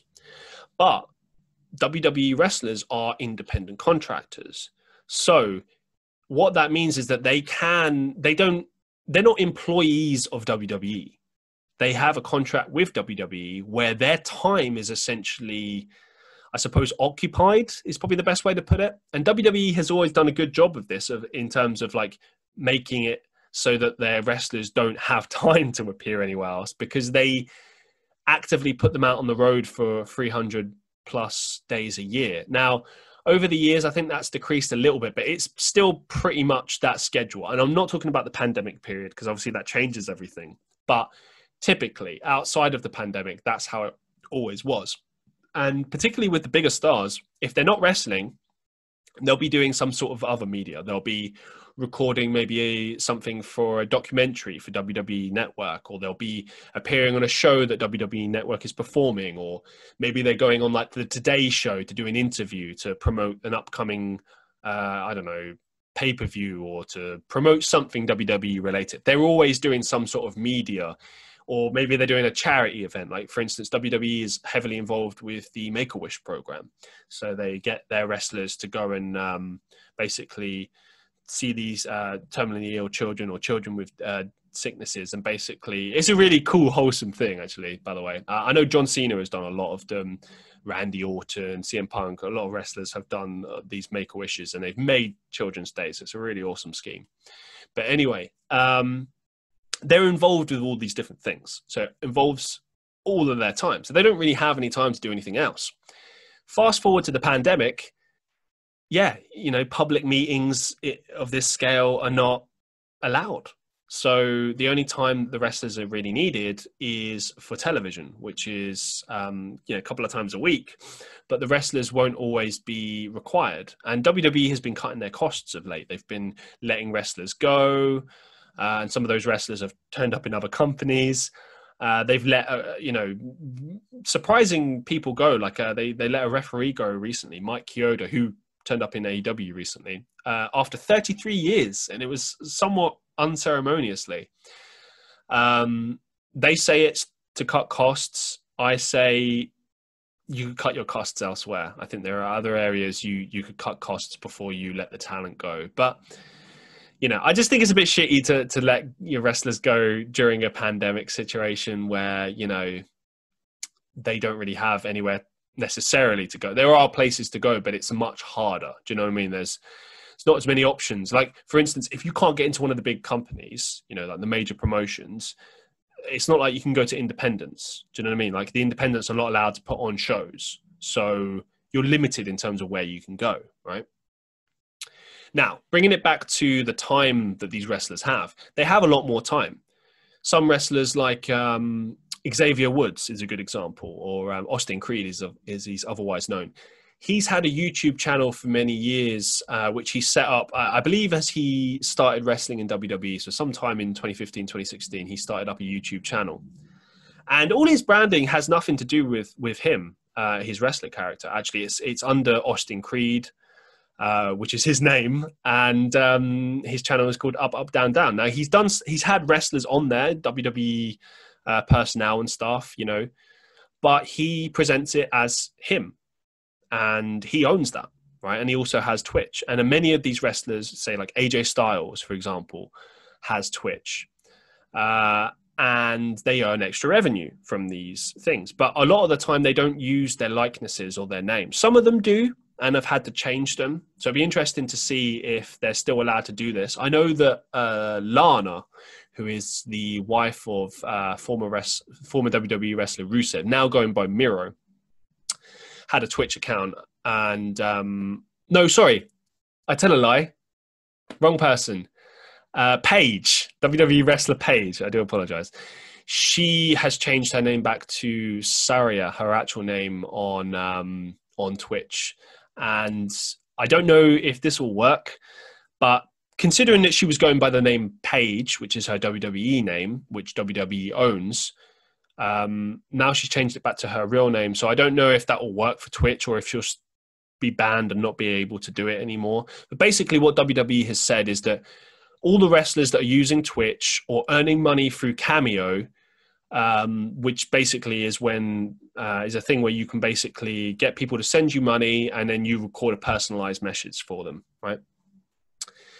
So basically, they've banned all wrestlers from doing that. They're saying, no, you can't do that. We own your likenesses. Absolutely not. You have like a week or something before we cut this, and and you know you, you're basically like you'll be fired if you continue doing this, right?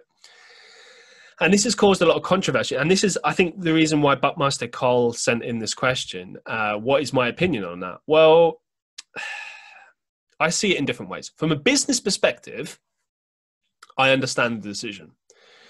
Vince McMahon, you know, is the leader of the company, and from a business perspective, his if his wrestlers are earning money outside of WWE and using their likenesses in order to get that money, he's missing out on potential revenue. You know, he's missing out on money. Um, and you could argue that WWE should put something in place in order to do that, which I don't deny they will. I think that now that they're bringing in this thing where they're saying, no, you can't do cameos, no, you can't do Twitch, I wouldn't be surprised if those same wrestlers are now expected to do the same things for WWE but not get paid for it, right? WWE's argument will probably be that, well, we're paying the talent to do this. You know, we're giving them X, Y, and Z amount of money in order to do this. So, with with that in mind, you know, it's not fair, or from a business standpoint, that they're earning money off something that we own, being their likenesses and and and and everything in between. That's the business side of it. Okay. When I heard that decision, I understood it.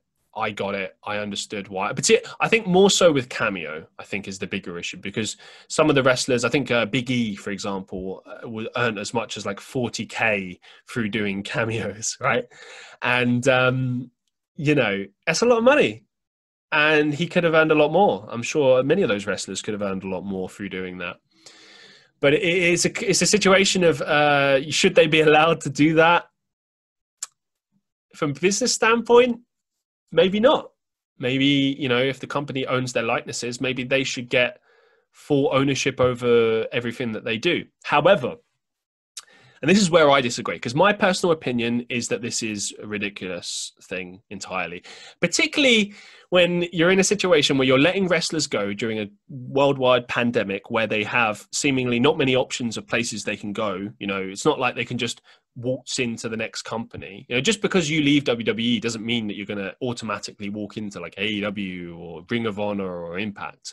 That's not guaranteed. You know, that's those companies might not necessarily have the funds to take on everyone. They might not need everyone. That's the thing. You're not guaranteed anything. So if you get let go during this time, it's very hard. There's, you haven't got many options as a professional wrestler, right? And if you've got all this time in the world where you're not having to wrestle all the time, you know, you're not having to do the live events, which is a lot occupied a lot of the time when those professional wrestlers weren't in the uh, the global pandemic. You know, they were wrestling event to event and then the weekly Raw, SmackDown, NXT. So there's a lot of wrestling going on, plus dark matches as well that happen before and after the shows. So they're they're occupied like pretty much 24 7 that's why you hear wrestling stories of like never seeing their kids never seeing their families because they're actively on the road 300 days a year. Uh, sometimes wrestling several matches in a day you know? It's it's really intense stuff. Plus they got to fit time in to you know work out and keep themselves in shape and you know like i said do all of those things with regards to um, media meetings and stuff. So they're, they're constantly doing stuff. But during this pandemic they're not. They don't have as much uh, commitments. So what are you going to do with the time? You're going to work on your personal projects. You're going to work on finding ways to make money because you know what other options do you have? You've got to keep trying to make money. You've got to make a living for your family and stuff, right? That's what everyone would do. So are they doing something wrong? I don't think so. Even from a business standpoint, I don't think that this is that unreasonable. I don't think it maybe it goes against something in their contracts. I know that WWE is very finicky with these details and would probably put something in the contracts to, to stop them.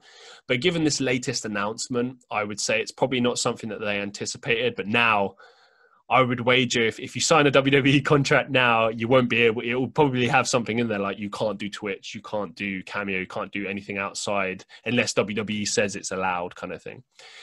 But I think that the wrestlers should be allowed to do it using their real names. I don't think that you can justify that. You know, for instance, if you have uh, Paige, let's take Paige again as an example. If you have her going by her, her actual name, and people find out, people know her as Paige, right? But she's going by her normal name. Um, I think as long as she doesn't discuss anything related to WWE, you know, um, like insider stuff. I mean, she wouldn't anyway, but like, just hypothetically, if people were asking her stuff uh, or asking her to do stuff that's like unacceptable or whatever, then that could uh, represent a conflict of interest for the company, right? But if it's just her streaming some games, talking to her fans, I, I, I, don't I don't see how that's unreasonable. I don't see how you can justify banning someone, particularly when they're not using the likeness. Um, like I said, I think the the lines blur when when certain things are revealed that maybe perhaps shouldn't be. A good recent example is when AJ Styles uh, on his um, Twitch sort of said some insider stuff about working with Paul Heyman and stuff. He was just giving his genuine opinion, and that's fair. It's his Twitch; he can do what he wants. But yeah, I mean, he's still contracted for the company, so anything he says is likely to get him in trouble. I don't know as where that stands from a legal standpoint, but um, potentially, I guess that could get him in trouble.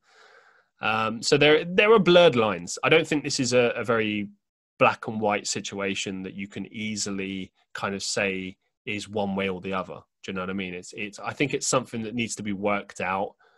But I think WWE needs to be fairer uh, I don't think they've been very fair in this pandemic, and um, they've really, I feel, shown their true true colors. And that's not to say they haven't been assholes before, because they have to many wrestlers. And I thought for many for more recent years, I thought they were getting better. I thought they were becoming more reasonable as a company. But I, I think they're in many ways becoming less reasonable. You know, I mean, in a time when things are uncertain and you don't know what to expect and you don't know kind of where things are headed, I think you need to kind of give your performers some hope, some reassurance instead of just kicking them out on the curb. You know, I understand this idea of cutting costs, but you could have cut costs elsewhere before you cut your people. Do you know what I mean? And and they always talk about being a family and, and being there for their their employees, but they're really not. I think that they see them very much as a kind of asset as opposed to, you know, being part of the family kind of thing. That's not to say that they treat everyone like that because there are exceptions in that company, but when you hear so many stories that are consistent and they all have the same kind of feeling, even the guys that come out of those companies or girls um, that don't diss the company, they say, "Oh, thanks for the time you know, and they're polite and they're nice and they're thankful. Even those people, you know, they're, they're better off elsewhere and they're happier. You know, take FTR as an example. You know, they were given many opportunities in WWE, but they just weren't portrayed in a very flattering manner. And you know, WWE doesn't really prioritize prioritize its tag team division in the way that other companies do. They are getting a little bit better with this, but it's not consistent enough. And I think that's the issue with WWE has always been consistency. It's uh, it's a case of trying to to kind of appeal to what wrestlers what what is best for wrestlers, you know. I think that needs to be something that needs to change moving forward. Um, so that's kind of my spiel on on on that on on the Twitch stuff. I mean, I think that you know it, it could it could be um it could be argued both ways i think. Um but i think they should be allowed to do what they want under their own likenesses. I think that's perfectly reasonable. Um, AEW seems to be allowing its wrestlers to actively promote themselves under their names as well. Um, but I would argue, though, that a lot of those wrestlers own their own names, so um, from the independents. So I, I think it might be a little bit different. If, if AEW creates gimmicks and you start seeing those same people using those gimmicks on other social media platforms um, or um, for things like Cameo and Twitch, maybe we might see a, a, similar situation with them in the future. We never know. I mean, this has just come up. But to address the bigger question of why is Vince McMahon insane? Um, I don't think he's insane. I think he's he's a workaholic. I think, and I, that's something that I understand. I'm a big workaholic as well. Um, I think he lives and breathes sports entertainment. He always has. He's very passionate about it. It's a part of him. And when you're that passionate about what you love, you can spend so much more time on it than than other people do. You know, like for instance, with my marketing work, I don't have the same passion that I do with, say, my music or my uh, content creating. You know, it's it's not the same. So I find myself getting like bored or having to take several breaks at one time when I'm doing my marketing stuff because I see it as something I just have to get out the way. I have to get it done, right? I find things in it that I enjoy and I, I always make the best of it and do it to the best of my ability. But I have to have breaks. I have to continually try and motivate myself. Whereas if I'm working on, you know, podcasting, YouTube, music, I can go for like hours upon hours upon hours, sometimes without eating, and still have the same level of like motivation and still be actively engaged in what I'm doing and enjoy the whole process and, and be just constantly into it the whole time, you know? And that's something that I think comes from that passion of, of living and breathing it and enjoying it and, and just enjoying the work, being passionate about the work. I think this is something that a lot of people don't understand because they don't always necessarily do what they love. They do jobs that pay the bills, that you know get them from A to B. You know that they're not passionate about. Maybe they're good at, maybe they like, but they're not like passionate about it. They don't like you know wake up in the morning and feel excited about it. Take this podcast for example.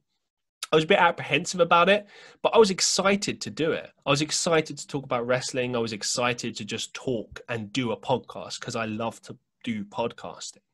That's why I keep doing it, right? And you know, I know that there's loads of work involved with it. I know I'm going to have to edit this afterwards, right? But I don't mind. It's part of the process. I enjoy it, right? But I don't enjoy you know the same kind of process say with marketing because to me it's, it's a job and it's not something that i'm as passionate about. Bringing that back to vince mcmahon i think it's the same thing.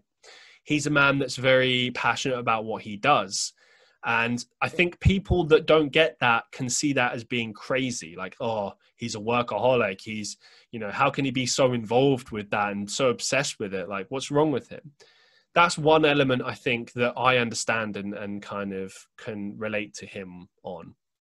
Now, as it pertains to everything else, his um, eccentricity, his overall personality, he's an out there guy. He's an eccentric guy. He's, you know, we, we all know someone who's a bit of a character. You know, characters are what make life interesting.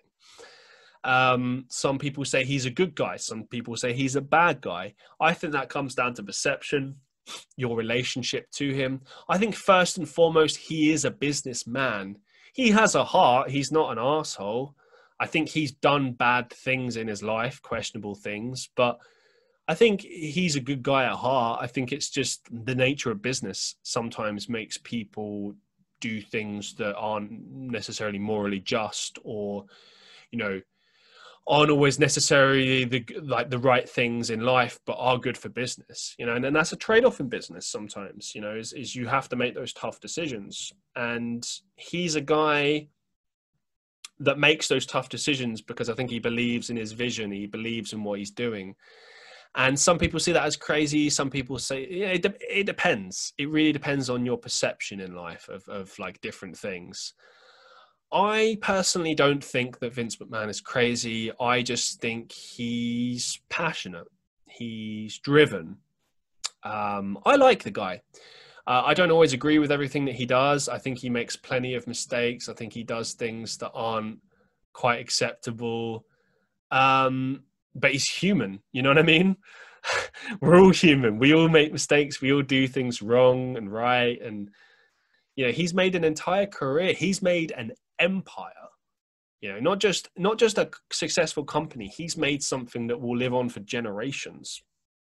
You know there are, there might be companies emerging like AEW that are representing a challenge but I think it's next to impossible to be able to defeat WWE in the classic sense that say like AEW uh, sorry uh, WCW presented the challenge back in the day. They could have potentially put WWF out of business. At one point in the mid 90s that was very possible. But over the years, you know, through successful decision after successful decision, after uh, Vince McMahon embracing, you know, the culture, embracing new people's ideas. This is the thing. He's always had people around him that are younger, that are uh, more involved in in kind of um, today's society, today's culture. You know, he's always willing to take on new ideas. There are a lot of people that will say that he you know is out of touch and doesn't embrace um, today's society and stuff. And I think there are elements of truth in that because he is reverting a lot of the time or referring back to what has worked in the past, right? Because when you're looking at business and you're doing things successfully, you want to replicate things that you've done before. You want to say, well, this worked before, this made me money before, so I'm going to keep doing it this way. You know, why would we try it this way when that's never made me money before? But that's the reality of business as well. Is you've got to do things that will potentially make you money, make you more money than you've ever made before. And he, he is at heart a businessman, so he's going to try different things. He's not always going to get it right. Um, sometimes he'll put his foot down. You know, um, I think a lot of business is feeling things out, being confident about things. It's, it's as much about being logical and using your mind as it is about trusting your heart, trusting your emotions on things. I think maybe Vince's problem is that he doesn't always trust in things for long enough. You know, he he gets a bit I don't want to say scared because I don't think that's the right word, but maybe he gets a bit anxious about certain things and pulls the plug too early, or maybe he does things that are like a bit illogical. But that's kind of the genius of the guy as well, because he does things that are left field that sometimes just work and no one kind of expected. Do you know what I mean? It's it's something that kind of you couldn't see coming, but everyone loved. So I don't know. Is he insane or why is he insane? I, I don't think he's insane. I think he does insane things sometimes, but I just think he's a good businessman personally. um, it's funny. I thought I would be and find myself criticizing him, but I, am not. It, it's um, something that I, I, didn't. I don't find myself criticizing. Funnily enough, so yeah, it is what it is. But anyway, uh, that kind of draws us to a close for today's episode. This was wrestling. Me talking about wrestling. Um, yeah, let me know what you think. Let me know if you want to hear more. Um, I don't think we're always going to talk about wrestling on this podcast because this podcast is about many different things. Um, you know, it's about interviewing people and getting to know people. It's about having, you know, deep conversations, talking about all different things. I don't want it to just become a wrestling podcast, but I would be open to doing a wrestling podcast potentially. I'm just saying but I no, I would, I would rather appear on other people's podcasts because I don't have the time to keep up with everything in the wrestling world. I mean, I'm amazed that some people can. I mean, that takes dedication. I can just about keep up with all the WWE pay per views and everything AEW, but it leaves very little time for everything else. If I'm indeed I'm going to continue doing everything else that I like to do. so it is very much a case of picking and choosing. But like I said in the beginning, I wanted to do this episode. I love wrestling. I always will. It's a very, very strange thing. I think it's like Marmite. You either love it or you hate it. I love it. I always will. Let me know your thoughts about wrestling, about what you think about it. I would love to know. Um, let me know future topics you would like to hear me cover on the Christian Reeve podcast because we're going to do more podcasts like this. Like I said, if we can't find guests, then you better believe I'm going to keep doing podcasts like this in depth. But at least they'll have some structure like this one had. We weren't just rambling the whole time, we actually covered a lot of different things. And I'm very proud of that. So I'm giving myself a pat on the back. anyway, just want to say another big thank you to everyone listening to the Christian Reeve podcast on all different platforms. I love you all. Thank you so much for the support. We're going to keep going. We're going to keep pushing. We're going to see where this podcast leads us because I've been loving it and it's just been so much fun and i just can't wait to keep doing it i don't know i just i really enjoy this i've really been enjoying not just the podcast but youtube in general because i've been approaching it from the perspective of when I have an idea, I go for it. And this is one of the reasons why I don't do the podcast with a, a clear schedule. I do it as and when. So, yeah, sometimes you might be waiting a while for a good podcast, um, but it will come because I'll come with an idea. I won't just do things for the sake of it. I never will because I feel like bad content is produced when you when you come at come at it with that attitude.